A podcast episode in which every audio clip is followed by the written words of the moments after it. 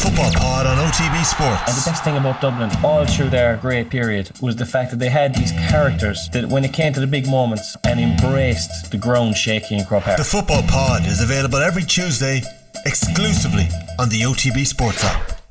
OTB's The Hurling Pod with James Skehill and Paul Murphy. Tá créfna here in an Ashan People of Galway, we love you! I don't want to leave the people of Waterford down, you know, because they're my life, you know. People of Waterford are my life, you know, and I, I, I, I love I love I love me county, you know. We love John Malone! It's almost like they're afraid to kind of go hmm. on hurl and just let themselves express themselves. They're, it's like as if they're nearly afraid to make a mistake, and sometimes you have to make a mistake and just throw off that bit of nervousness and have a go. Yeah, it's pure constipated hurling.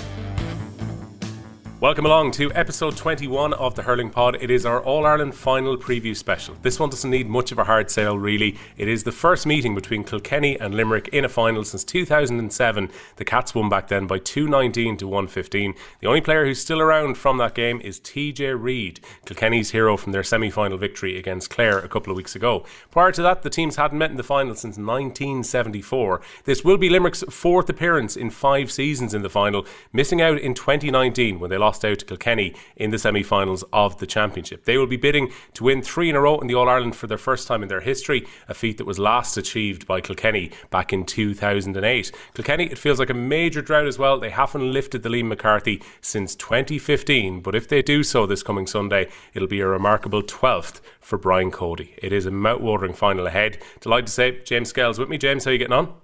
Very well, guys. How are you?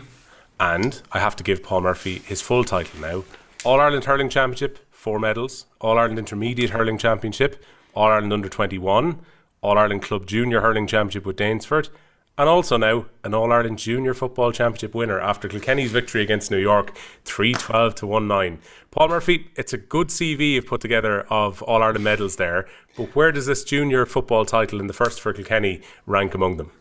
Ah, sure. Look, it's I don't know. Um, tough trying to rank them all. Like I was explaining to lads during the week that, um, like my probably most important All Ireland was the Junior Club All Ireland uh, one with Danesfort in two thousand seven. But just you know, there's so many reasons for it. Uh, but what I was explaining to lads basically is that it's nothing to do with how many people are in the stadium or anything to do with that. It's just, you know, being on a journey with a group of lads, getting to play in Croke Park and taking home a bit of silverware. So, ah, look, it's somewhere in the middle of them there. I'm not going to tell lads it's it's the greatest one I ever won. But um, we had a brilliant day yesterday. We had a brilliant weekend. Um, and there was lads yesterday coming away from Croke Park 10 feet tall because I think a lot of lads never probably thought that they wouldn't have an opportunity to be in Croke Park as part of a team to maybe take home a bit of silverware. Like it was a July a sunny day in Croke Park playing before one of the biggest games in the GAA calendar, Kerry and, and Dublin, and uh, like a big one for us was after the game. We were all celebrating, we all thought it was great, and lads were kind of humming and hawing about will we go and do a lap of honour? And sure, we just said, look, come on, we'll go and do it. And the Kerry and Dublin supporters, the, the, the handful of people that were in there before the game, like people started standing up and just clapping and acknowledging that you'd won a cup. Like so, there was lads were delighted. It was absolutely brilliant. So to be part of that, I was I great day yesterday. It was absolutely brilliant. Yeah, and look, watching the game on GAA Go, you seem to have a reasonably free role, despite the fact you were in the number three shirt. You were allowed to kind of wander around and sweep a little bit. Was that a deliberate tactic to give you a bit of freedom when you were in possession? No, it was. Um, I suppose the way football is is just that teams drop back that little bit more, and the full back line maybe find themselves free. Um, and at times I was marking, but then there was times where you'd rotate. Maybe a cornerback would make a run up the pitch, and he'd come back, and then you'd say, "Listen, you sit there on the 14, mark mark the man, and I'll just sit out a little bit further, and then maybe getting one or two balls." So there, you know, it's kind of 50-50 for the game. I was marking a guy for you know for a bit of it, but then at the same time you just find yourself free. So the way football is, you just go and move around the pitch and try and get yourself on the ball. So it wasn't a deliberate tactic by us by any means. Um, I think it's just the way I suppose football is played at the moment and the way the teams drop back. Because I was wondering, was this a case of you were talking about being a forward earlier this year and then inevitably end up in the full back line again? I was wondering, were you just kind of frustrated having to play there and went, right, I'm just going to bomb forward? Uh, no, no, not, not at all. Like uh, the lads kind of explained it to me that obviously, like I mean, again, goes back to football now that even if you are playing full back, it's not that you stand on the edge of the D and you just stand there. Like you, you know, you look at any games. There's there's players all over the pitch, including goalkeepers bombing forward now. So it was really just a case of okay, you're playing full back, but you have license to when we're in possession go and support the play going forward. Um, didn't do it a whole lot in Abbottstown the other night. Um, so then I was just kind of conscious that you know make a few runs up the pitch. Um, I suppose coming from deep, maybe breaking old tackle and get through into the other in, into the New York's half and pop off a pass. So I just came through once or twice. I went for a shot at one stage and I went wide. Um, so I kind of said, it right, I won't, st- I won't keep shooting now for the rest of the game. But I was slightly heartened in the sec- when we watched the second game. Brian Fenton hit a wide into Hill 16, so I didn't feel too bad about myself, and so did Davy Clifford. So I was like, ah, Asher, look, even the greats do it as well. So I didn't feel too bad about myself there. it's the only way I could get my own name into Brian Fenton and Davy Clifford in football. So that's the only I could do. Some very decent players in your team too. Um, your free taker has got a lovely style of free taking, uh, particularly in the first half. He popped over uh, some lovely scores into the Hill 16 end. I thought Mick Kenny was really, really good during the game too. I mean, like we talk about Kilkenny football and what's potentially there. There's some nice footballers in that team, Paul. Yeah, that's it. Um, and you look, I, I've been saying it to lads that there is there's really good footballers in Kilkenny, um, and some are in the woodwork, and some are some we've got them out of the woodwork. But I'd like to Mick Kenny has been around, and Mick Malone. They're probably you know two of the main lads for us, Jer Malone as well. Um, but they're really good footballers, and you know they'd be competing on if they're in any other county, they'd be pushing for places on really any county. Let's say um, outside the top four or something. They they would be putting their hand up for a jersey with those teams. Um, and I think a lot of other players who maybe are in the woodwork are looking at that now, going, maybe maybe I, I will play this. And you know, like let's say in the years going forward. But anybody who was at the game in Abbottstown on Friday night. Nobody came away from that game thinking it was a bad game of football. It was a great game. I think it was 3 11 to 2 9 it finished up. You know, lots of goals, lots of really open play. Um, but, you know, we, we heard from the London people and from the New York people in Warwickshire and, and, and all neutrals that were there kind of they were shockingly surprised that you know that we had a structure that we had a system that players were well able to play. Okay the handling might have been great at times but lads were going actually you do have a core of, of players here that you can actually play. So that is there it's in Kilkenny and I think at the moment it's just a matter of saying look this is something to make it attractive for really good players and more and more players to put their hand up and say, actually, you know, I will play and I will, will be involved because there's many more Mick Kennys there, there's many more Mick Malones there that could be the real the, the core of a Kilkenny football team. There was a bit of compromise to make sure this happened. The training on the Monday, the fact it was a short season was there to attract players in too. It'll probably take a little bit more commitment if Kilkenny want to work back up the levels, and particularly talk about maybe getting back to the National Football League after a decade away. Is there a chance to actually build on this, or what is the hope among your panel about where you might actually go from here? Yeah, the hope is for, among the panel certainly is that you know the, the, the move will be made to step back into Division Four at some stage. Like not necessarily saying next year. Like I, I do believe that there are players again in Kilkenny that Kilkenny could step into Division Four next year, no problem, if we knew those players would be involved. Um, but it may be a short turnaround to do that. But certainly within the next two years, anyway, I think Kilkenny could step back into Division Four, and and that would be the plan. Um, and and like I think, like you said there, you know, our training was mostly on Monday nights. Um, every player that you saw on the pitch yesterday, or even on the panel, is training three nights a week with their own club. There was times there where we were training Monday night football, Tuesday night with your club. You might have Wednesday night off, Thursday night you'd have a football match, Friday with your club, and then Sunday. You know that was the general routine. So you might be playing two or three matches a week that's not sustainable going forward. So, like realistically, what has to happen is that you know clubs have to understand that if if Kilkenny are to go back into Division Four in football, you know these players have to be given the space to actually go and train consistently with the football team, and that's that's a bit of ground that we have to earn back from the hurling. Um, but it, it, it, has to happen to afford players the opportunity because there are players who want to play in Division Four, and like you know when we were on the road show there two weeks ago, um, and you know we are chatting to Podge Collins and Colm Collins afterwards. I was saying to them like Colm Collins' boys were, were disappointed after losing to Derry, understandably enough. But I was saying to them, I said, lads, Kilkenny's goal and dream at the moment is the day we get to tug out against Clare, against Limericks, against all these. That's our goal at the moment. Like, you know, so each team's and county's goals are, are relative to their own, but that's where we are at the moment. And like after the game, we were talking about, we're saying it absolutely is achievable. It 100% is achievable at the moment. And I think now, if, if they want it to happen, now is the time to do it because there's a little bit of attention on it at the moment and you know the, maybe the ground the, the, groundwork is laid now to actually go and right we'll make a crack at getting back in division 4 and put a bit of shape on this Ah, look, it looks like you really enjoyed yourselves as well. I was looking at the picture which you put up with a kind of a sense of irony last night outside Nowlan Park with the home of football and bringing the cup back. as much as we'll kind of joke around that, at the same time, obviously, you guys has a bit of crack around this as well. It's an unusual championship where it's two games in three days as well. That's it. Like no one's you know under any other illusion as to what you know the whole year and where Kilkenny football is and everything. It's it's great to just be talking about it in a positive light. Look, it was a junior final, but nevertheless, it was an All Ireland medal. It's a, it's an All Ireland cup. It's you know it is what it is, and it's a positive step forward. Um, I think the whole thing about it is look, lads appreciate that, like especially with the week that's in it. You know, Kilkenny are going to try and win an All Ireland um, at the highest level in hurling.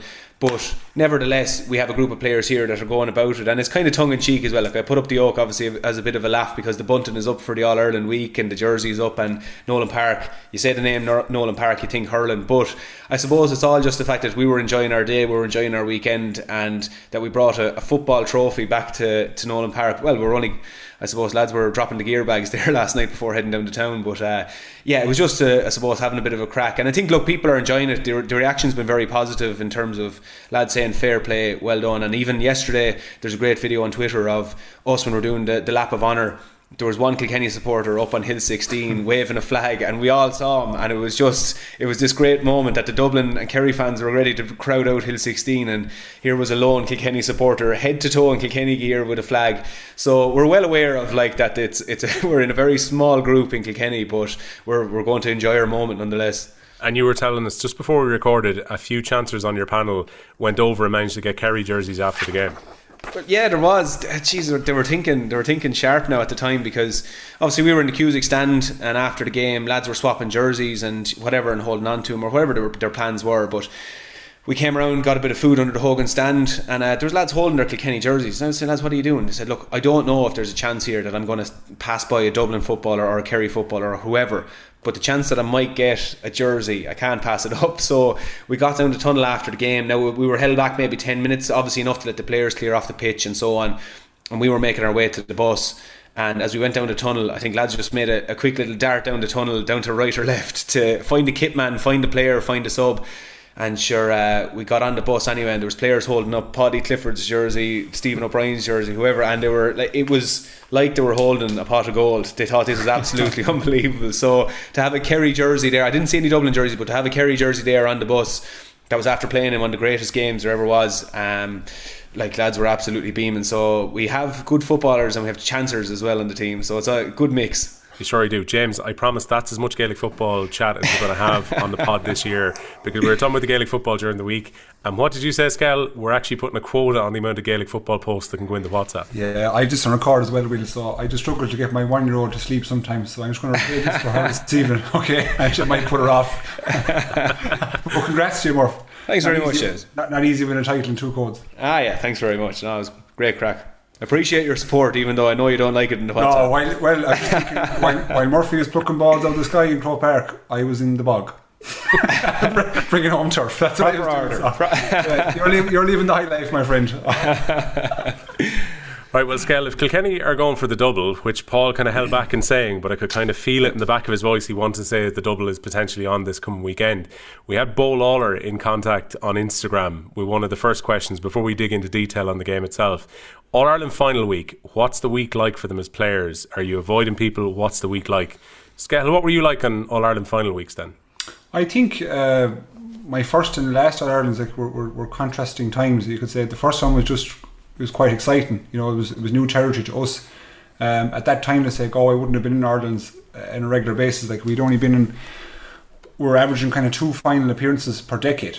So the cold place was kind of in a in a an air of hysteria. So that was uh, that was one thing to get over. But at that time, I'd say I I would admit probably the first one you were kind of liaising with people, talking to people. Everyone was excited. They were talking about the match. It was all kind of it was all consuming, whether it be your family, friends parishioners, whatever it was, I'd say. And uh, I won't say distracted you, but just you, you were you weren't as conscious or aware of all the people around the area wanted to get access to you as you were in your future years. And then on the last one, it was kind of where just pure block it out, forget about it, because you just you, you learned that it was completely irrelevant that you know when you're on the pitch, you're you're by yourself with your teammates. So what people say beyond the group or, or about the group or coming up to a game is completely irrelevant. But it was a great time. Like I I, I always look forward to it. Um, you'd be kind of your, your your nervousness level will be building as the week progresses. So like it, it hit the Monday and it's the week is coming, then towards you get Friday, the little stomach starts twisting a small bit. You know that's the way I'd be, and then you'd be just waiting for the match to start. Like the week I found would be the slowest week of, of all year because you're just itching for the game to come. But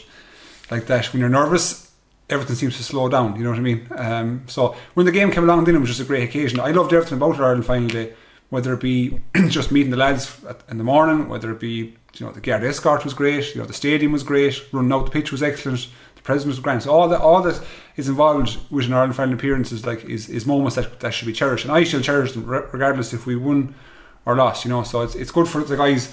Like obviously Limerick are well and truly used to it, and a good portion of the Kenny boys are too. But I was just looking at their their starters. There's a number of guys that haven't featured in one yet, so this is new territory for them. So it's it's it's grounded fresh. So something to look forward to. Yeah, Brian Cody was saying that during the week as well, James. When he was chatting to Oisín Langan. He was saying there's three or four lads there who haven't had this experience before because they weren't around in the Kilkenny panel in 2019. Mm-hmm. But he was saying sometimes that brings a good kind of energy too because you've got guys who are fresh and guys who are excited about it. I mean, when you think back to what, about 10 years ago when you would have been involved in your first All Ireland final, like I presume whatever nervous energy you have, there's probably quite a bit of positive energy going into an All Ireland final week too when it is new. Yeah, it certainly is because, you know, you've never been in a final to be defeated, you know, and there's, there's no negative baggage or, or anything like that coming with you. Um, I suppose in, in, our first situation, you're probably referencing 2012. Yeah, that was the first mm. one. Um, look, facing Kilkenny team, who were going to, we were going to face for the. It was the second time, um, the first day. Do you know what I mean? The second time we are going to face them that year, like, and they, they were very very strong at the time to say so. But instead of approaching it like, with an element of nervousness, which we did on our own performance, like we were really looking forward to challenge them. You know, that's what we were. We were the challengers essentially you know, they had the title. We were trying to take it off them. Um, and I was lo- I'm looking here to say this. I'm saying from the 2019 uh, Ireland final, Kenny have seven starters that will be, be starting. You'd assume will be starting on Sunday, whereas Limerick have 15 starters that have got have played in. As you said yourself, you know, four of the last five five finals. So they're, they're bringing a different dimension in terms of experience. But again, there's guys coming into the Kenny squad now that haven't been in in the in a final. They don't know really what they obviously they know what it's about, etc. They'll they'll feed off the experienced guys in the panel, but they'll come into this like completely afresh, and there's no baggage, if you know what I mean. I know I repeat that word, and they're able to do anything. I just think of Walter Walsh, you know, his performance in his first Ireland in 12 in the replay. Like he was an unknown entity entirely. We didn't know about him at all, and he comes on. I think he scores two, three man the match. So that's that's newcomer. So I know everyone will point experience, and experience is important in big moments. Don't get me wrong, but you can't beat youthfulness, exuberance, you know, and just a guy willing to go out, go out and give it his best shot on his first attempt. Yeah, Paul, that kind of reminds me. Walter Walsh being one, Shane O'Donnell probably being the other, where he gets the news on the team buses coming around the corner to Croke Park. Actually, you're coming in to start in this All Ireland final replay, and two guys that just hurled with abandon and banged in goals for their team to win. Um, What's Paul Murphy like on the week of an All Ireland final then, given that you've just done a week of an All Ireland final? yeah. Um, yeah, James hit the, nails in the, the nail in the head there, really, in terms of um, the preparation. Like the first one, for any the lads experiencing the first one, like I was in bed and asleep by half nine or ten o'clock the, the night of the first one because I was just so looking forward to it. And like, I don't think you feel in your first one, you feel a huge amount of pressure because, like, I I was always thinking that okay, this is my first All Ireland. I'm not one of the big names here. Everyone's looking at Henry and Tommy and JJ and Owen Kelly, whoever. They're all looking at them. So you didn't feel that there was a huge amount of pressure on you. But then you fast forward to 2012 when we were playing the boys in the final, and they were after giving us a, a good beating like in the Leinster final. And it's funny, James, the, exactly what you said there of you know the stomach twists a small bit like randomly in the week into it. it could be the, the Wednesday suddenly a, a, belt of nerves. You could be doing nothing. You could be just sitting at home watching exactly. telly and sitting on the couch, and suddenly your stomach just twists a small bit. And you go, yeah. Jesus, oh, what's shit. that? Yeah. It's like the body knows something's coming down the line here, and that a lot of that is down to you have. Uh, 15 tickets to hand out, you have gear to sort, you have to go and collect this. There's lots of stuff that goes, and everything is pointed towards Sunday. Um, but it's a random kind of an experience. It's not that you're overwhelmed by nerves, but suddenly as you're getting closer to the day, you kind of go, oh, the, the stomach, you could be absolutely fine. Stomach gets a little twist, and it just reminds you you have a big match on Sunday, something like this. And only an Ireland final does that. Um, but generally, I was always great, really enjoyed it. Like James said, I always loved it, and I loved the happiest place I was in the run into an Ireland final was getting to go into Nowlan Park and train the week of it because it was like I suppose you were getting a bit of an appetizer for the fight because lads, it was great atmosphere. Lads were buzzing. There was always, you know, and it was always good weather, so you were just there was just a great atmosphere about it. Um, but each one's uh, each of them were kind of different. Um, like after 2013, let's say when we were beaten in the quarter final, I remember after we went, myself and Richie Hogan went to.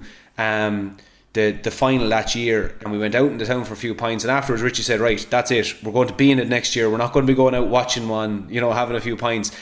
so when it rolled around the following year and we were back in it, I was kind of back to the thing again of season that day of like, look, go and enjoy it and everything. So for each player, it's different, but I, I enjoyed the run into them. I loved the running into it.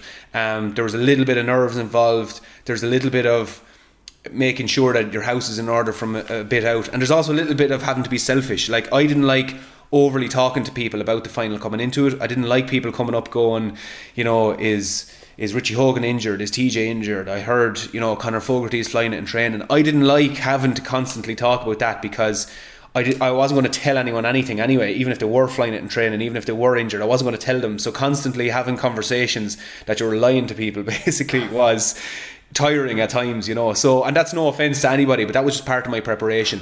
So, um, I, I enjoyed every bit of it. Um, and they're just but they take a huge amount out of players. Like you know it's it, it is a huge thing because the week the week is so frantic. Um there to be enjoyed and then the day itself it's a long day it's a long day in the body it's a long day in the mind. So it is a tough tiring experience but it's, it's absolutely brilliant. And, and my all my experiences were excellent with the whole lot of them. The guy I feel for Paul is when the team is named internally during the week and a different team goes out to the media to be named and someone probably knows they've been told by the manager they're going to be replaced on game day. So it's your name to start, but you're probably not going to start. But yeah. you got to keep it quiet between then and Sunday because you can't afford anyone to find out.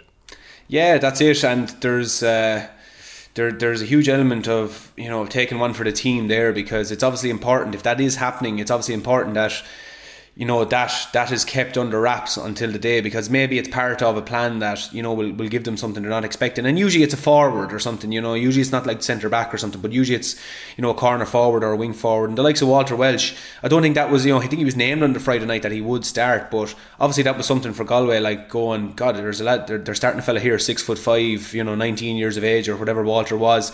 So that in itself was a bit of a whiz bang. But it's interesting when you think, like, obviously, when we're going back to it there of, of talking about people playing their first ones or people being told at short notice. If you look at 2012, 13, and 14 the, the, the, man in the match they were both three drawn games obviously but the, the, the games that are actually won the three lads who won man of the match didn't play the first day so obviously Shane O'Donnell wasn't there the first day um, uh, oh, sorry, Walter Walsh wasn't there the first day. Shane O'Donnell wasn't there the first day in 2013, and then Kieran Joyce won it in 2014, and he wasn't playing the first day. So it's interesting the effect of maybe last minute notice on a few newer players that it could, you know, you're just sprung, you don't have time to think about it, so you just play the match like it's a new match, like it's any match you're playing, a challenge match or anything. You don't have time to get overwhelmed by it. So the whole run into it, you know, there's so many things that can happen. It's probably what makes All Ireland Day special. And again, you go back to like Shane O'Donnell, a man basically exploded out of nowhere, three goals in All Ireland final, and is forevermore a hero in Clare, regardless what he does. So it, it is interesting, like you're saying, that someone could be sprung there now on Friday night who might be a little bit un- uh, unexpected and could become the hero on Sunday. And like you said, another player will probably have to keep that under wraps Friday evening, tell his family that he is starting, even though he isn't. But I don't know if that is going to be the case for either team this week. Yeah, I think if it's going to happen, it's far more likely to be on the Kilkenny side than the Limerick side. With Limerick, I think, James, you know what you're going to get. And Wayne Donnellan's been in contact. The question that we probably got in the most uh, over the last 24 hours is Cian Lynch going to start? And that's probably going to be the talk in Limerick and in Kilkenny over the next few days. We got to see a bit of Cian Lynch, a cameo performance on the bench in the semi final. The question now is Does John Kiely put him straight into the team, James, for this weekend? Um, I can't see how he wouldn't, to be honest. And but the question is, where do you put him? And if I'm John Kiely, I, have uh, I've dropped out of Donovan and put in Lynch to midfield. Um, look, just it's it's it's harsh, but you can't leave a lad of his quality on the bench. But I haven't started Peter Casey. I'm talking like as if I'm the manager here. I haven't started him. No, he's not starting. I've left in Graeme Mulcahy going forward. I've put Cian Lynch into midfield, and I've left I've left the rest as is. Um, he's just too good. That's it in the story. He's too good. If the likes of Kenning, if TJ Reid, if Tony Kelly, these guys were injured for a prolonged spell and were available for final, would the respective managers play them? Hundred percent. You know, and, and the same applies here. I think what happens with Limerick sometimes is we look at the rest of their forward unit and we look at the brilliance of Gillane and Flanagan, Hegarty and Hayes, and we say nearly somewhat, geez, they won't need Lynch to start. Of course they do. They need to give absolutely everything to the first half against Kilkenny because that's what they're going to be uh, they're going to be receiving. Like Kilkenny notably they start strong all, all the time always start strong start heavy work fierce hard so you're going to have to get get match them and exceed them for the first 20 minutes. And you need you need ball players like Cian Lynch. And when you put in a Cian Lynch person, you take the you know there's, there's an interesting dilemma now or an interesting angle of this the Mikey Butler. I know it's a question: who is he going to take up? You know, and there's there's four lads he could take up to be honest. so I, I can't wait to see who's, who he's going to follow. I do, I can't see him going out to Cian Lynch if he starts in midfield. I just don't. I, I can see him picking up a Gillane type person who needs uh, a lot of close marshalling. But um, that's an interesting dynamic itself. But look, answer your question, Will Cian Lynch starts all day for me. Right. We can get back to the debate around who Mikey Butler is going to pick up and where Gillane is potentially going to drift in a moment. But, Paul, when it comes to the question around Cian Lynch, you felt last week if someone's going to miss out, Mulcahy might be the one to drop as opposed to a midfielder dropping to the bench.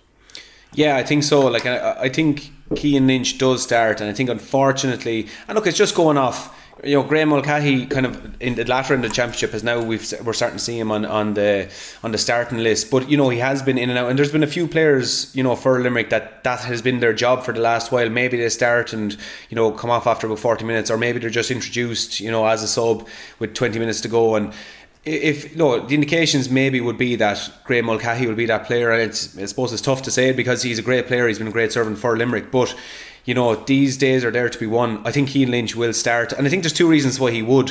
You look, let's say if he's 95%, we'll call it that he's 95%. Those players, you're better off nearly starting them if you have any plan to play them at all, because if they come on, get injured, and you have to take them off, that's two substitutions gone. Um, Cian Lynch the last day, I think he, what he got on maybe two, three balls, grand. But I think John Kiely would rather get him into the game earlier and ha- be involved and be at the pitch of the game. There's some players like we saw David Reidy comes in with you know 10 or 15 minutes ago or whatever it is, like you know has a real impact basically coming down the home straight. Um, I've no doubt of Cian Lynch's capabilities to, to potentially do that, but I think where his strengths are is starting the game and con- and being influential throughout the game. So I think that's where he goes. So I think he does go in centre forward. I think they will start him. Kyle Hayes obviously will have to move then. And like I said last week, I think what will possibly happen is they'll just put 15 on Kyle Hayes' back maybe and say, listen, we don't want you in the, inside there in the full forward line. What we want you to do is we want to ask a few questions of the full back line get out around middle of the field, centre forward, wherever you want to go. But what we want you to do is get that ball and be running at the Kilkenny goal. We don't want you getting the ball with your back to the Kilkenny goal. We want you running at it. So I think that's the switch that Limerick will make, and I don't see them touching their midfield because their midfield is is a very strong midfield. They get on ball. They're very they're they're influential in their own way of breaking up play. So I think. Um, the, the, the Limerick midfield stays as is. Cian Lynch centre forward and Kyle Hayes will drop into the corner. All right, Paul, to pick up James's point there a second ago about Gillane, in the Kilkenny defence, who's picking Gillane up? Mikey Butler. Um, I think Mikey Butler picks him up. 2019, Hughie Lawler picked him up because Gillane was starting full forward, if I'm right, that day. Um, I don't think. I don't think it was a case that we went man marking that day and, and Hughie Lawler was told to go for Aaron Gillane. Maybe he was, but my memory was that Gillane started full forward that day. Yeah, so like with Flanagan in there now, um, in around kind of holding the full forward position, and we see what Gillane is doing, drifting out, starting at starting in and around the D and making that break out in open space to get onto a ball and then popping it over. What you want there is a fella that's just going to stick to you and stick to that player and just flick and flick and flick and just be just annoy them, just absolutely annoy. And you need someone to have the legs to do that. You know, the legs to last second make a burst over you know 30, 40 yards to stick. You know, go toe to toe. Gillane to do that. If Gillane gets a ball you know, a tigerish kind of defender, and all those things are just pointing that Mikey Butler will do that. And I don't think it's a case that this week, you know, Brian will have to protect Mikey Butler from it now because obviously he got a lot of attention after the Tony Kelly thing. I don't think he's that type of player. I think Brian will just go, you're marking Aaron Gillane and that's it, and on you go. And I think Kenny might do that just for Gillane and anyone else after that. Potentially Cian Lynch, maybe. I don't know, but I don't think Kilkenny will overuse that card. I don't think they'll say, right, we're going to go with all matchups. Um, but Mikey Butler for me would be the man for Gillane. Mm, that could be a hell of a battle, Skell. You've got the slipperiest customer around in Aaron Gillane and Mikey Butler, who's shown in the last day what he can do when he sticks to an opponent. That could be one of the real key battles if they end up going toe to toe.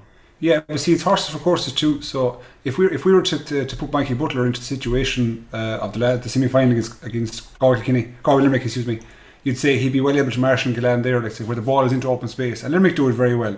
It's Quaid to Nash or Quaid to to, to Finn, Finn to Donovan or Donoghue, and then into the corner, you know, where Gillane is moving. His movement is absolutely excellent. So if that's the kind of style of play that Limerick are going to adopt, which you'd imagine they will for a large portion of the game, you need someone like Mikey Butler to be absolutely glue tight to Gillane and to be there on arrival. Like I think if Glenn is such a good shooter, and his range of shooting body motion is so good that he can shoot nearly over his shoulder somewhat and still score. So if you're going to have any chance against him, you need to be there when the ball's arriving. A bit like Dahi got couple of times, he was hitting the hurl as it was bouncing to Glenn. That's your running shot. If you give him a chance to get out in front of it, you're in serious trouble. But the thing with Glenn, and I'd, I'd say Lawler will take up Flanagan, I'd imagine.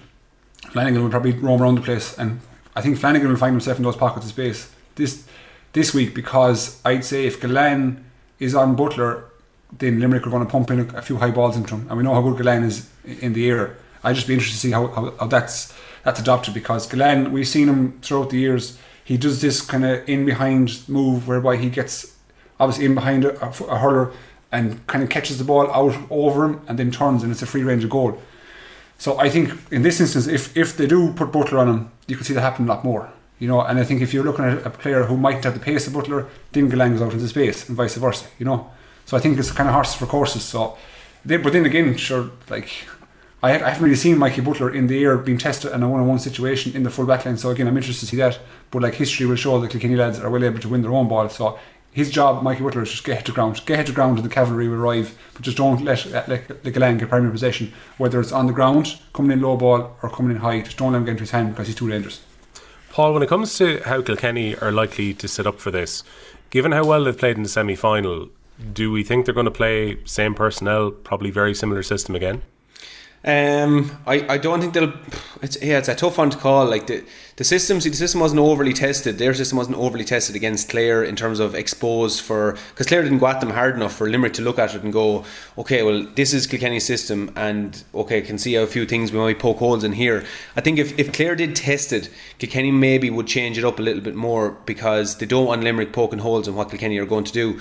But they could go very similar again, yeah, because it first of all it was so effective the last day, and like I said, there wasn't so much pushback from Clare that there was weaknesses showing up. So if that was team was good enough to beat, um, or the system and, and personnel was good enough to beat Clare the last day without being overly tested, well, it's it's nearly like a fresh hand again to go against uh, to go against Limerick. I do expect what Brian will do, regardless, will be he'll maybe place one or two lads. Like he's in, if we saw Adrian Mullen starting at midfield and then drifting to right half forward, he might start start at right half forward and then come out to midfield and maybe ask questions that way. I do expect Brian to move players around, so very similar personnel. Maybe maybe one or two changes. I don't know, but you know, he maybe will move the likes of Adrian Mullen and Eoin Cody and TJ and these just to ask a few questions of Limerick and maybe to try and identify have Limerick actually targeted anyone? Have Limerick said, listen, you are going with, which I don't think Limerick will do, but I think it's just as well that, that the Kilkenny management will move players around to see is there any indications here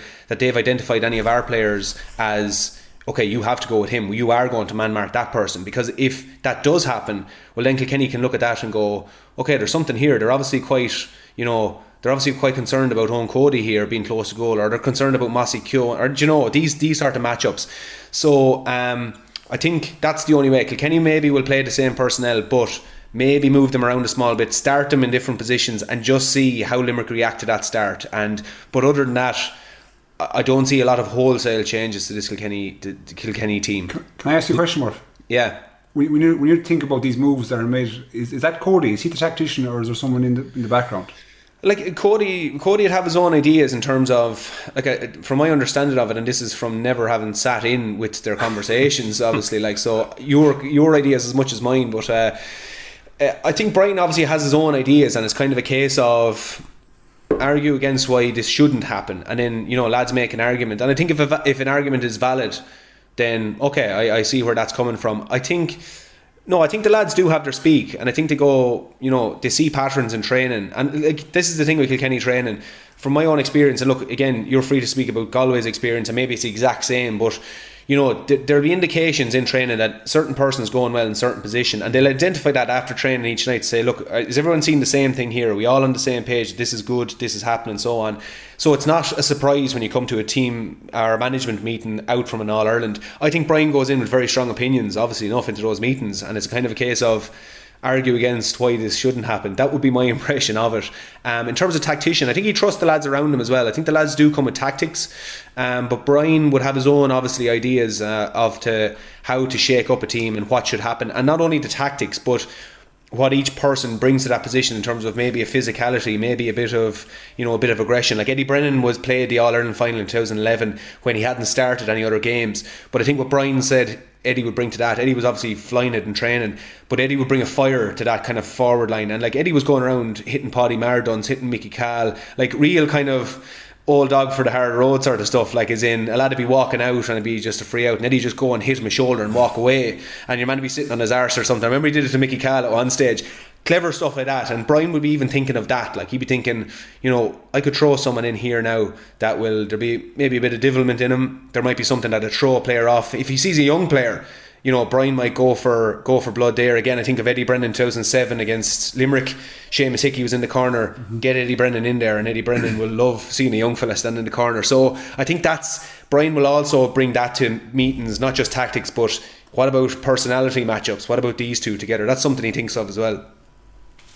James, I'm very interested to see how it's going to work out. The scoring power that we saw from the half forward line from Kilkenny, and you can almost include where Adrian Mullen was popping up in positions around the half forward line, kind of in a more attacking midfield role, up against this Limerick half back line, which is so settled, who are also so important with how Limerick actually distribute the ball out as well.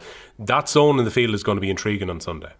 Yeah, like witnessing firsthand how Limerick backs operate. You know, they're I, have said it a thousand times. They're a fantastic unit, and but they seem to have this this great ability to remain in their own positions. Like it's rare you see a Jim Burns ending up on the seven wing or a Declan Hannon ending up on the you know at midfield or in the four corner, etc., etc. So they, they they're excellent at. Uh, at staying in their set positions. Their full back line right move. I, I watched Nash and Casey and Finn. They go amongst the line, the three of them. It doesn't really seem to matter because they're all good hurlers, good defenders, and they can play the ball out well. But the halfback line really seem to move.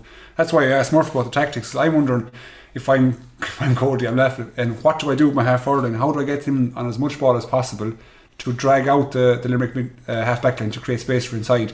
And at the minute, like no team has really nailed it as such. I just think that they have the, the inside forwards of Kinney have, have a seriously tough job because they have to work like like dogs to be honest to shut down the half back line first of all, and also when Kinney have the ball to get themselves into space and to occupy the half back line and get the Limerick half back line going back to their own goal. That's the direction you want them. You, you don't want Declan Hannon or, or Kyle Hayes or no, sorry or Jimmy Burns coming forward looking for shots. You want them to go back to their own goal and try to defend and pin them back and make the pitch you know as small for those guys as possible because that, that's their platform. And in fairness, like what they do, so much of what they do comes from their backs. And even I know everyone gets the plaudits, Land and, and Flanagan, and rightfully so because they do some great shooting. But like the, the heartbeat of the team and where it all comes from comes from their backs out the way, and they make the job the, the jobs the forwards a bit easier, in my opinion. And uh, crucial to that is the likes of Declan Hannon. You need to be occupying Declan Hannon to defend. You want him defending all day, all day defending. You don't want him to have his hands on the ball at all. So I just want to know how that's going to happen. Because the reason I asked you the question mark was because I do watch Cody, and I think to see use TJ nearly as a a pawn to place him into the corner forward to see who they're going to put on him then bring him out and see does he stick with him and move the opposition defence around a bit. You know, that's what I saw against Clare. They put him in the corner. Paul Flanagan hops onto him. Right, let's bring Paul Flanagan out to midfield. You know, yeah. bring him into a zone where you think he wouldn't be used to. You know, on an inter setup. So I'm wondering how does he operate TJ Reid? Then I'm thinking, does he put Adrian Mullen out of the blue? Does he put him somewhere in around there? You know, just try and upset things a small bit.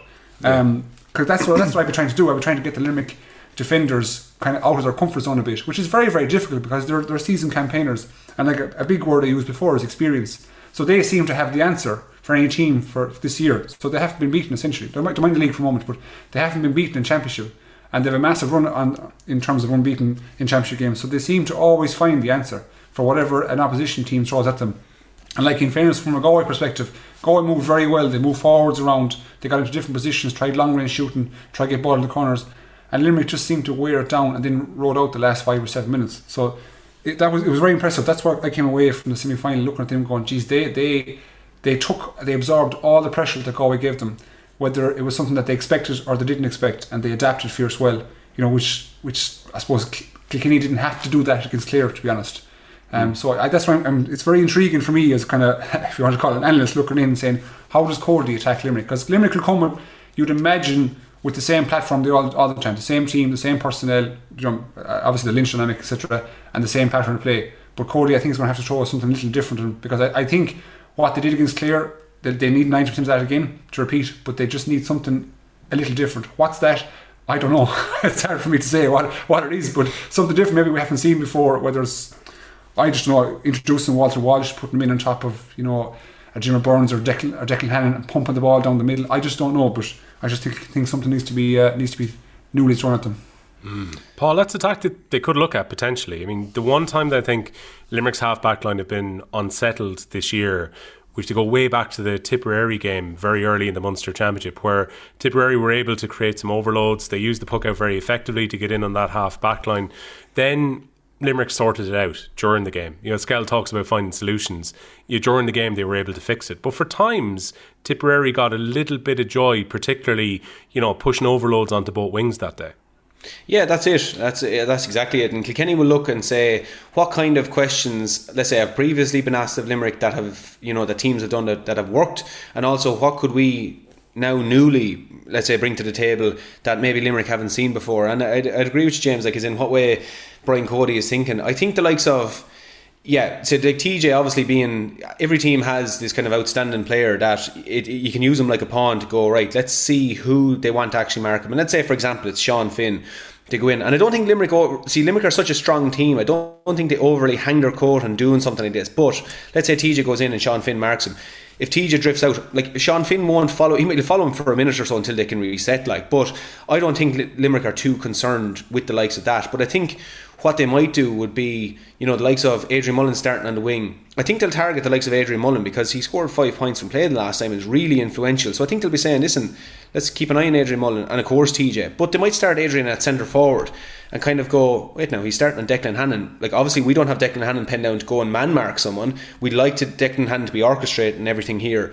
So now Adrian Mullen is maybe stepping out to midfield and it, Declan Hannon's going, okay, do I have to follow him now or do I not follow? Those are the questions they're going to want to ask. And then likewise, like I said, you know, I wouldn't be surprised to see Walter Walsh down on the pay- program to start at wing forward, uh, but he's actually in at full forward.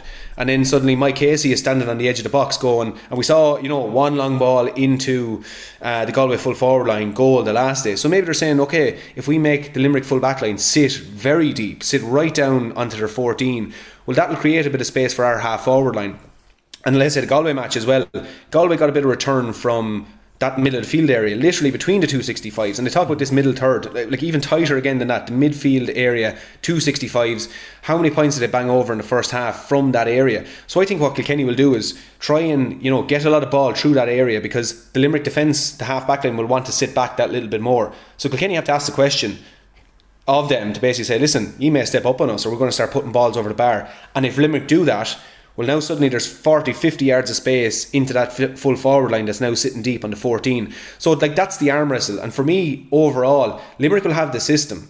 But what Kilkenny have proven is that they're the team this year to poke holes in systems. So I think Kilkenny will look and go, okay, like obviously we have a game plan. We're not, you know, going out here real negative, trying to, I suppose, you know, not impose our game plan on Limerick. But we're certainly going to try and stop Limerick from playing the, the way that they want to play. And I think one really important thing that if Kilkenny want to win this, what they have to do is, let's say a ball lands down in the Kilkenny right half back position on Mikey Carey and he's with Gearóid Hegarty.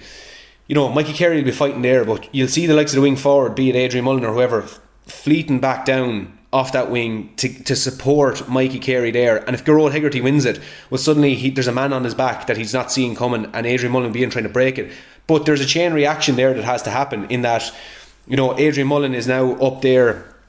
You potentially have Dan Morrissey free. There's a knock on effect. There's a domino effect around the pitch. The players now have to be looking, going, okay, who's the next man to go to? And that, that goes as far as literally the left half forward for Kilkenny looking across the wing, going, okay, the ball is out in the other wing at the moment, but is Diarmaid Byrnes gone fleeting up the side here now that they're going to spray the ball across into him? I have to be now tracking that man. Like this is how far ahead the Kilkenny players have to be thinking on their feet on Sunday. And for any game to work, and there's a huge attrition rate trying to do that.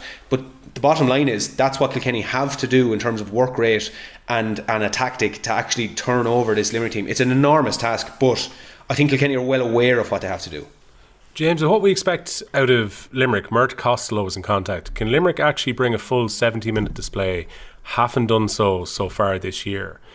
I guess by the 70 minute display here, we're talking about something akin to the last two All Ireland finals, the All Ireland semi final from last year, where you know, they've blown Waterford and Cork away on the big occasions in All Ireland finals and you know, put in a whirlwind performance. Haven't quite seen that from Limerick so far this year. It's been a case of getting the job done. In the Munster final, they hurled at a high level but needed extra time to get past Clare.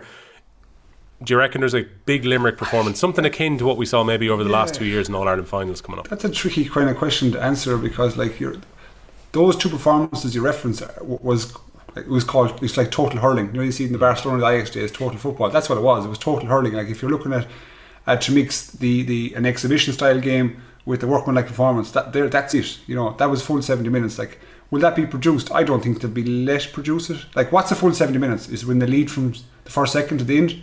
Is that a full seventy minutes of hurling? I just think it's going to be a really good contest. I think Kilkenny are going to really put up like really put up some. And that's that's not to be disingenuous to Kilkenny, but like it's it's the fact that I just don't think Limerick are going to have what some people might class as an as an easy ride, or they might get seventy minutes of, of an easy ride and being being in the lead from minute one and finish off the game as champions. I, I think this game is going to ebb and flow and be you know back and forth and like a nearly like a heavyweight bout where there'll be plenty of punches thrown and just who's going to last until the last you know sixty five minutes onwards. That's the key.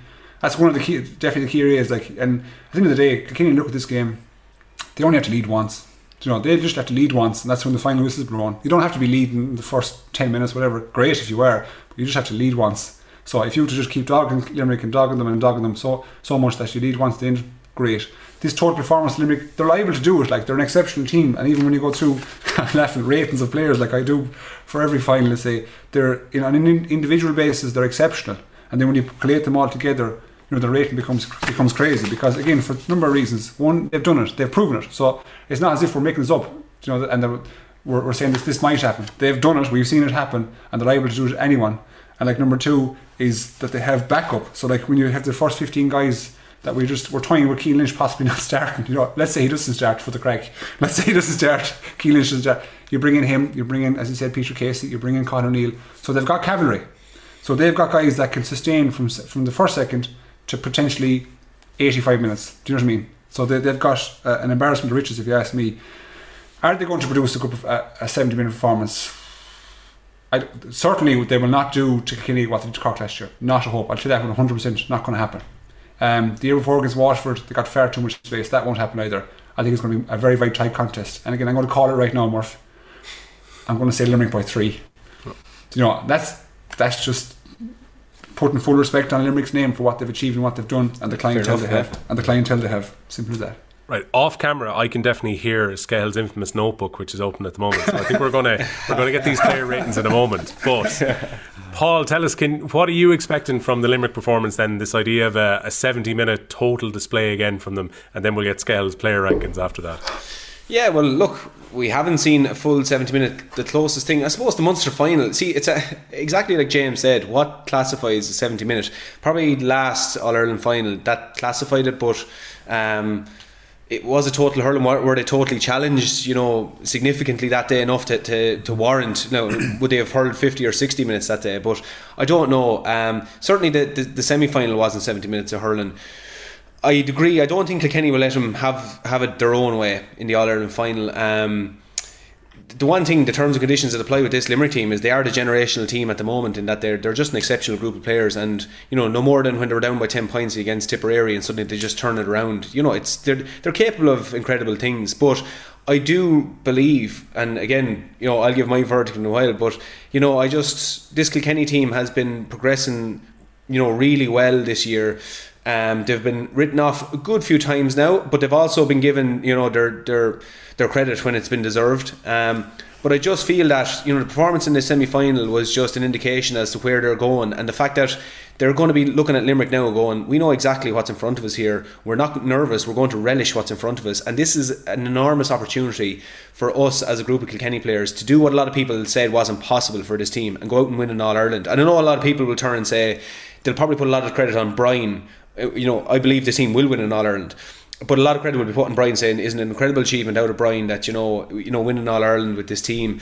Um, but a lot of players will be looking at that's down to the players to actually go out and win this All Ireland. And I think the players that are there are going. This is an absolutely incredible opportunity for us as a group to go up and quiet a lot of naysayers here and go win an All Ireland and do what some people have said were impossible, which I think is a bit ridiculous for this team. So, um, you know, personally myself, I, I think Kilkenny are going to win it, and I think they're going to win it because we haven't seen that 70 minute performance from Limerick yet. So the door is open there for Kilkenny, and like I said, Kilkenny have proven to be the team that can poke holes in your game plan.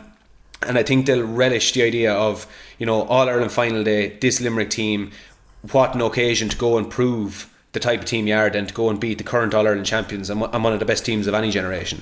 Yeah, it's, it's no bad thing to be calling a team a good spoiler. We saw it this year with what Kilkenny Rebels do in the Leinster final, what they did to Clare the last day too. There's plenty of evidence, even a team who've lost two games this year, still when it comes to the big occasion, this team can definitely uh, get right in your face and stop you from doing your normal game plan, which can be half the battle.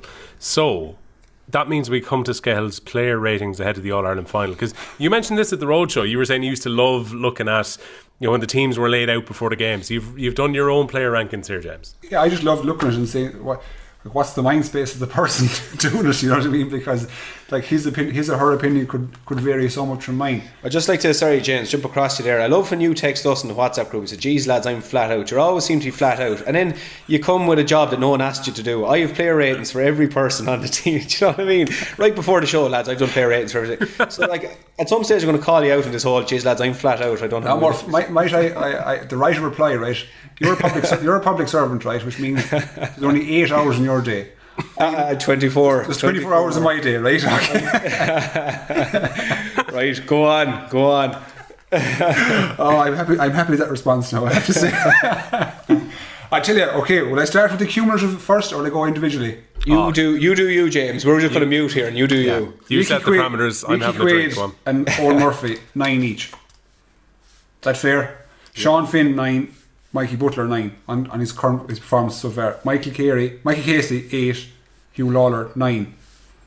Uh, Barry Nash, nine. Tommy Walsh, seven. Jimmy Burns, nine. Mikey Carey, seven. Declan Hannon and Richie Reid, eight. Dan Morrissey, seven. Paddy Deegan, eight. Will O'Donoghue, eight. Adrian Mullen, nine. Cian, I put in Cian Lynch midfield, nine. Conor Browne, seven. Gearóid Hegarty on current, eight. Eoin Cody, eight. Kyle Hayes, nine. Pádraig Walsh, seven. Tom Morrissey, eight. TJ Reid, nine. Aaron Gillane, nine. Billy Ryan, seven. Seamus Flanagan, eight. Martin Keoghan, seven. And Graeme Mulcahy and Cian Kenny, seven each. It gives a cumulative 125 versus 118. In favour of Limerick. Yes. Yeah. I'm not being too harsh now because I've been accused of being overly harsh and just shooting that from the hip. So I think I've put a bit of thought into that one. Anyone that stands out, Murph, that you don't like the particular ratings for there?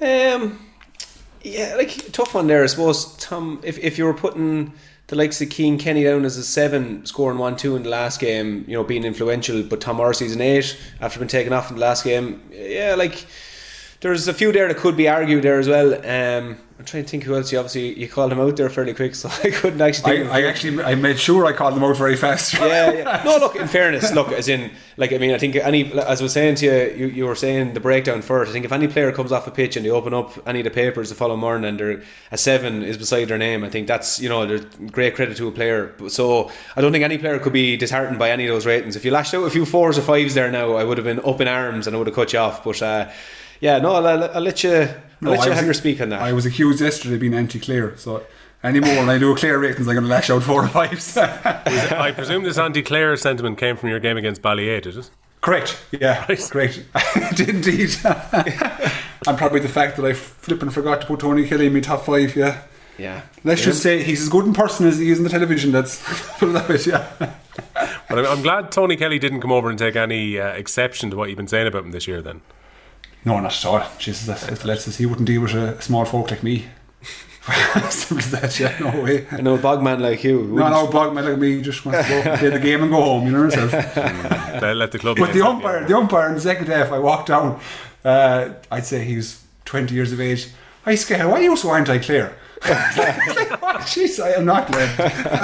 Ah, yeah, you're saying to us the whole time off air, yeah. Well, you're anti-Cork. No, I'm not.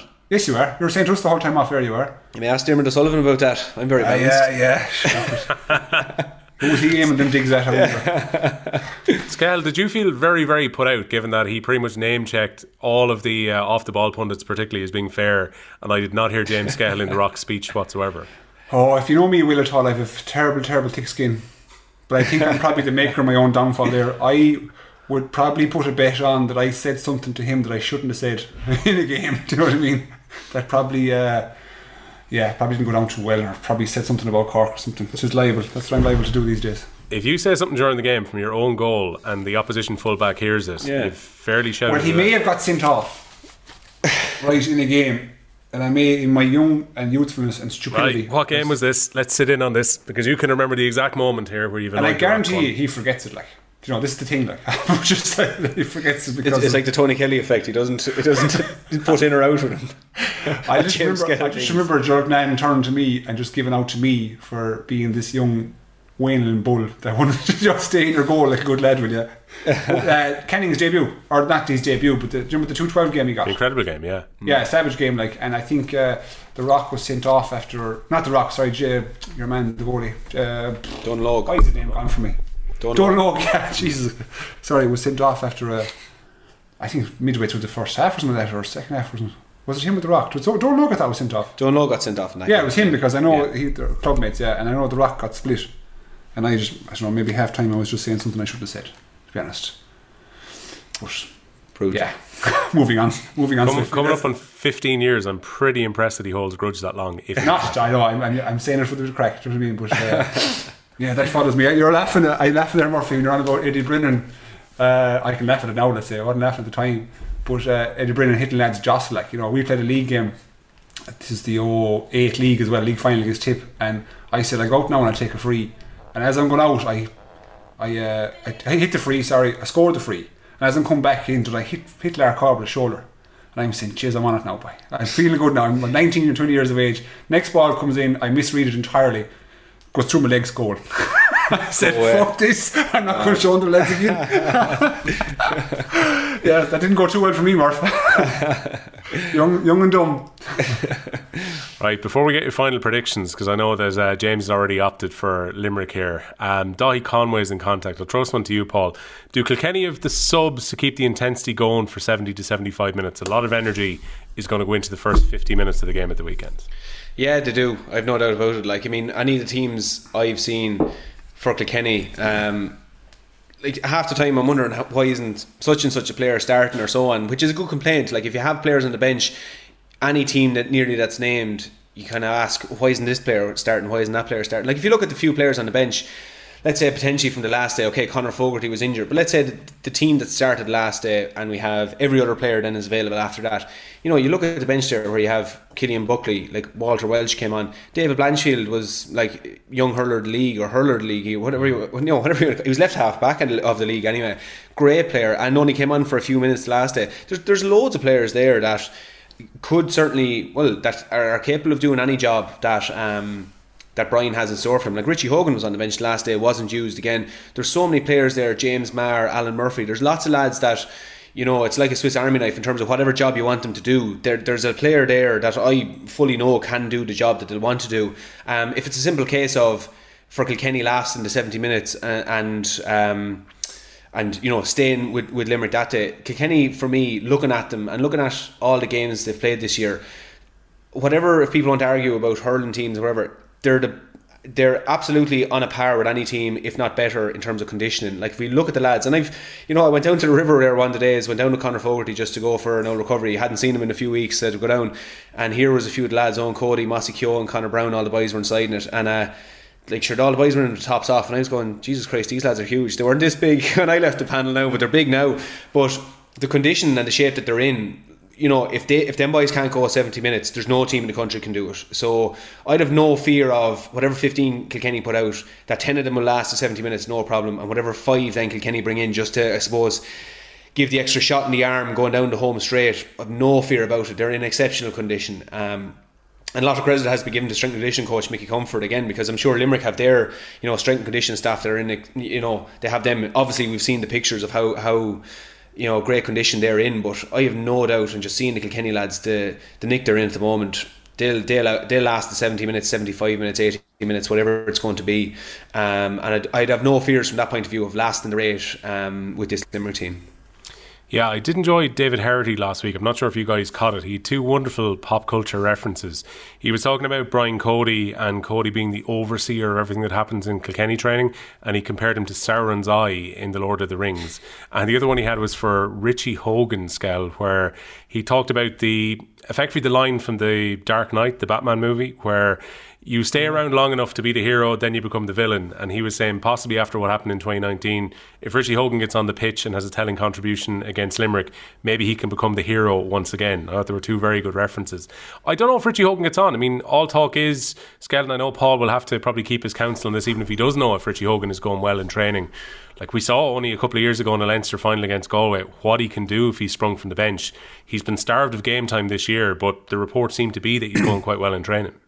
Well, first things first, like, is the man fit? Can you tell us that much more? He is, yeah, he's fit, yeah. So if he's, fit, he, like. he, Richie Hogan's been fit for six months. Why is he not playing Okay. then? Fuck. Well, I, I don't, I, I can't answer that question. Um, no, but one thing I would say, and it's not speaking out of turn, like Richie. Hey, you can't or you won't. Which is it? Well, I, do, I don't know the reason why he's not playing. That's the bottom line. Like You're I too could, straight, I, Murphy. You're too straight. well, I could speculate as to why he's not playing, but like, Right, Go on, Speculate. speculate. That's what we're after. That's what we're after. I well, I don't know. Like Richie has had injuries. Maybe there's a little bit of a kind of a if if we play him, you know, will we be taking him off, or you know, is there a kind of a predisposition there to kind of go, you know, maybe overly analyze the injuries he's had? Like when instead of just going, he's either fit or he's not fit. We have him on the bench, or we don't have him on the bench. Um, you know, we, we definitely Kilkenny could have got gotten more game time into Richie Hogan over the last while. Um, and I think it would have been certainly a fruitful thing to do to get more game time into him. Um, but look, let's say for the Clare match, when Richie Hogan was named on the bench, like the amount of people that were asking me, well, will Richie be starting? And like, never mind, will he come on? This is this is a ploy. He's going to be starting. But if he's not starting, we're definitely going to see 15 or 20 minutes. The funny thing is, against the Clare in the Clare game, I think if that game was a draw or Kilkenny were down by two points, I think Richie Hogan would have come on.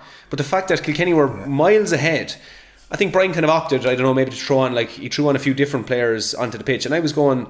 It, it, I, I, it's kind of a funny anomaly there that you know if the game was in was in the clutches, you know, to be won, I think we actually would have seen Richie Hogan because he's one of those players that's capable of turning the tide for you.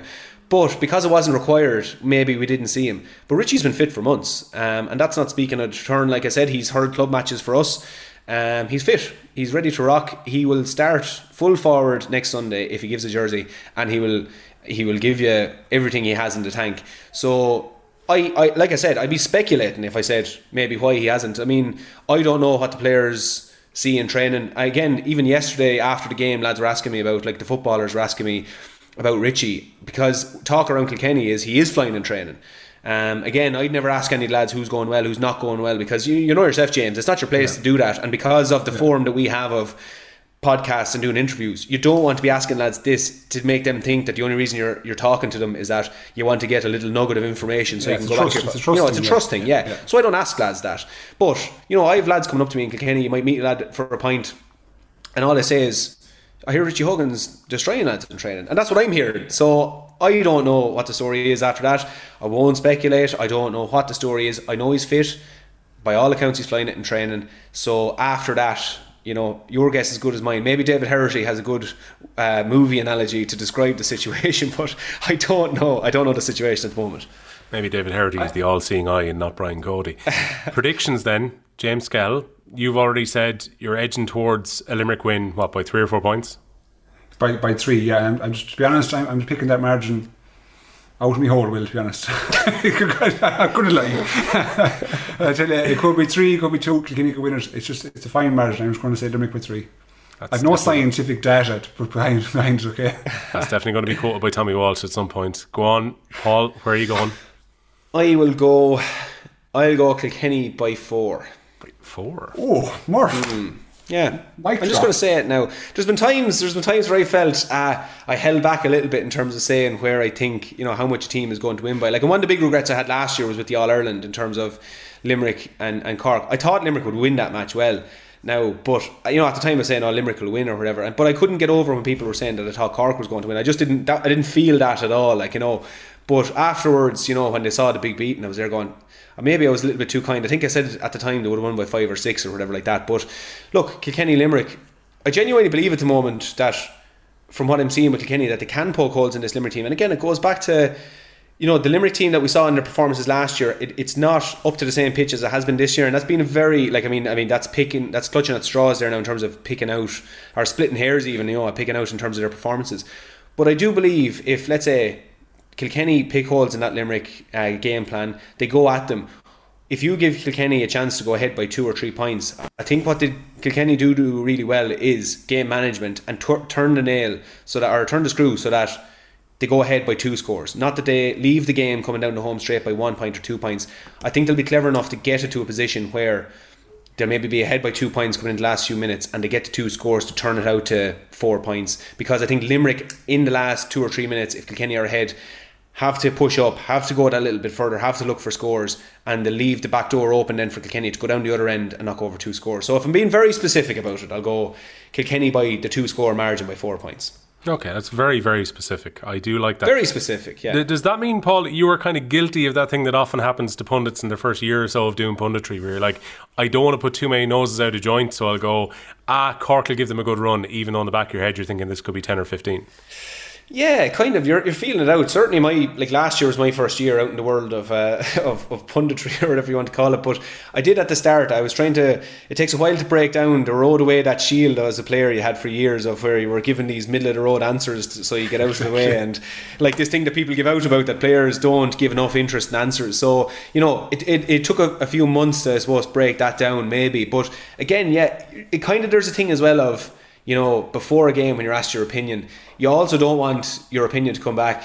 Um, well, no, there was a time I don't care now, but like last year, I was maybe a little bit concerned about going, oh, geez, you know, what if, what if I'm wrong here and I'm wrong by ten or fifteen points? You know, I don't want to be that far out, so it's better to be conservative in those situations. But now, I don't really care to be honest, because Skehill will just take the limelight. He just he'll say something cracked anyway, so I'll let him just. I can say. I can say Kilkenny by four, and Skehill will Skehill will get the headlines because he's picked it out of his hole, as he said. Like, so. you see, Murph, I'm, I'm listening to everything you're saying, and I'm like, Jesus, I couldn't give a fuck what people Yeah. said the first year. It's just like, maybe I need to roll back. Maybe I need to be a bit more like conservative, like, like Murph. Be more measured, like Murph. we'll meet each other halfway. We'll do so. I'll be a bit more random every so often. I don't Yeah, know. I'm going to be more measured now. Yeah. Good man. Don't worry. Bit late for that now. Last game of the year, but like fair play to you. Better late than never, like, yeah. episode, episode what 21 will is it and James is going we have one more after this and James decided right I'm going to be a bit more conservative Don't worry, lads. When you're right 52% of the time, you're wrong 48% of the time, which is uh, the thing you got to remember. Now, Dtux101 sent a pretty random uh, Thursday, or sorry, Friday night tweet, which I was looking at, and basically what he suggested that we would do for a bit of crack, and he said for a quiet week, but then I was like, right, I was uh, sick in bed at the time, and I thought, right, I'm going to have a go at this team anyway. So, unfortunately, I got to jump ahead on you guys. But basically, the parameters are you have to pick players who are within 30 miles of your home club. So Google Maps was getting a bit of a hammering here to make 100% sure that players were inside the 30 miles and so on. So I'm going to give my team first and then I'll throw the floor open to both of you. Unfortunately, Self and James are not going to be able to compete with the sheer amount of All Ireland medals that Murphy's going to be able to do, uh, given where he lives in Kilkenny. But hey, I think our teams are interesting because we've got three provinces and three different counties in them. So, my 15 Yeah, then. I've got two young hurlers of the year and two hurlers of the year into mine. So happy enough with that. And it's all stars 1 to 15 as well. So goalkeeper is going to be Stephen Byrne, Kilcormac, Killoughey and Offaly. Full back line, Ollie Canning, Portumna and Galway. Kevin Kinahan, Seir Kieran and Offaly at full back. Martin Hanamy of uh, St. Rynagh's and Offaly in the other corner. And I've tried to pick the players here in their actual positions as well. We talked about the All Stars a few weeks ago. They've got Brian Whelan of Birr and Offaly, Brendan Maher of Borrisoleigh and Tipperary, and Kevin Martin of Tullamore and Offaly is my half back line. Tommy Dunne of Toomevara and Tipperary in midfield, alongside Johnny Pilkington of Birr and Offaly. Uh, John Troy of Lusmagh and Offaly, along with Bonner Maher of Lorrha and Tipperary, and Johnny Dooley of Seir Kieran and Offaly is going to be my half forward line. Uh, Johnny's brother Billy in one of the corners, and you've got Damien Hayes of Portumna and Galway in the other corner, and a certain Joe Canning is going to play at full forward on my team. So that's my 15. that's good that's that's very strong very Scale, I reckon our 15s probably aren't going to be overly Murph. different here. Hold on a second now. Yeah. Less the comments in the comments there, right? okay. Very strong, very strong. Until you come with a fucking nuclear bomb of a team now in a second. Five minutes ago, we talked about you being a little bit more conservative. Sorry. You, Jesus Christ, you didn't keep it up for five minutes. Like, you know, it's called being sound. All right, it's nice to be nice, James. Oh, that's what my mother always said to me. right, that's the good team, though, in fairness, Will. Now, I, I, must say, right, for people that don't know, I'm in Cappataggle, which is East Galway. So, uh, yeah, the, the old 30 mile radius, you know, it just kind of limits me a small bit for, for hurling counties. Put it that way to you. So I can only go south. I can only go out in the Ireland Islands direction, like is it? Or I, I, I'll shoot. I'll shoot the brief. So, so I've I have Colm Callanan, uh, Kinvara Galway, Pete Finnerty, Mullagh and Galway, Daithí Burke, Turlock and Galway, Ollie Canning. I have Brian Whelan, Burren Offaly, Tony Keady, Killimordaly and Galway, and I have Brendan Bugler, Whitegate and Clare. He snuck in a bit like you and Brendan Maher will. He just snuck in by. You know, I'd say his room is in, is in the 30 mile radius and the bathroom is, is outside it. yeah, it was 200 feet for Barcelona to get them inside, but go on. I have David Burke from St Thomas's in Galway, Johnny Pilkington, Birr, Galway. I have Kevin Broderick, Abbeyknockmoy in Galway, Joe Cooney Senior, uh, Sarsfields in Galway, Bonner Maher, Lorrha, Damien Hayes, Joe Canning, Conor Whelan. Uh, and we take on the bestie. Our lads. So Murph, um, you have to go now, have you? Okay. I, I have to go now. Right, right, right, right, right. There's a beer garden with Kilkenny footballers calling there. look, look, look, look, your Wi-Fi's going there, Murph. We'll Yeah, put him yeah. off quickly. Um, I actually made one amendment there because when I thought of a player that I was like, I wanted to, I, I was having wicked, wicked hard times with my forwards here. And to be fair, again, a disclaimer to the to the team I sent to you yesterday. I was driving into Ratcool yesterday on the team bus. There was lads singing "Sweet Caroline" and Everton, and I gave you fifteen just to get you away from me because you were texting me away there. But um, yeah, so I'll make an amendment uh, and I'll let you. Yeah, you'll know which. Who's which, the, which who's the amendment like? Who's the enforcement that comes out here? I don't want to drop out. No, I'm not going to say the player because I don't want to drop him out if he thought I was in my first team, but now I'm dropping him. So I don't. But anyway, on in the goal, Eoin Murphy, Glenmore, Mick Kavanagh, Freshford, Noel Hickey, Dunnamaggin, Jackie Tyrrell, James Stephens, Tommy Walsh, Tullaroan, Brian Hogan, O'Loughlin's, JJ Delaney, the Fenians. I'm going to put Richie Hogan and Mick Fennelly in the middle of the field. Uh, Richie Power, Henry Shefflin, TJ Reid, Eddie Brennan, DJ Carey, Eoin Kelly. Jesus Christ.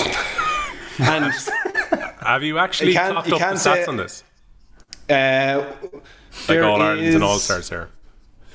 Yeah, there is uh, 111 All Irelands there.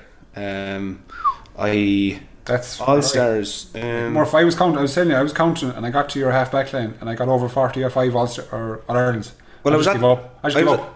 I was at 20 there by the time I was on Noel Hickey, so I was wondering what I said. I give going to slow it down here. Now, if, if we're talking Monday, hopefully now I'll be able to add another three All Irelands to that one there as well. So hopefully we'll be up to 114 by, by next Monday. So uh, I will see. But yeah, look, and as well, Mister, I didn't I didn't go fully Kilkenny. Eoin Kelly's in there as well. Give credit to the man. Played him a few weeks ago against Mullinahone, and he's still uh, he actually broke a hurl. We played Mullinahone a few weeks ago in a match, and. Uh, myself and Eoin were actually at one stage too. I was centre back, he was centre forward. He broke a hurl, and now the way he broke it. So let's say like he broke it like a splice, basically. And I am saying hurl as well, not hurley. It is a hurl, and uh, so he broke it like a splice, not in half. So there's a big lump gone out of it from the boss.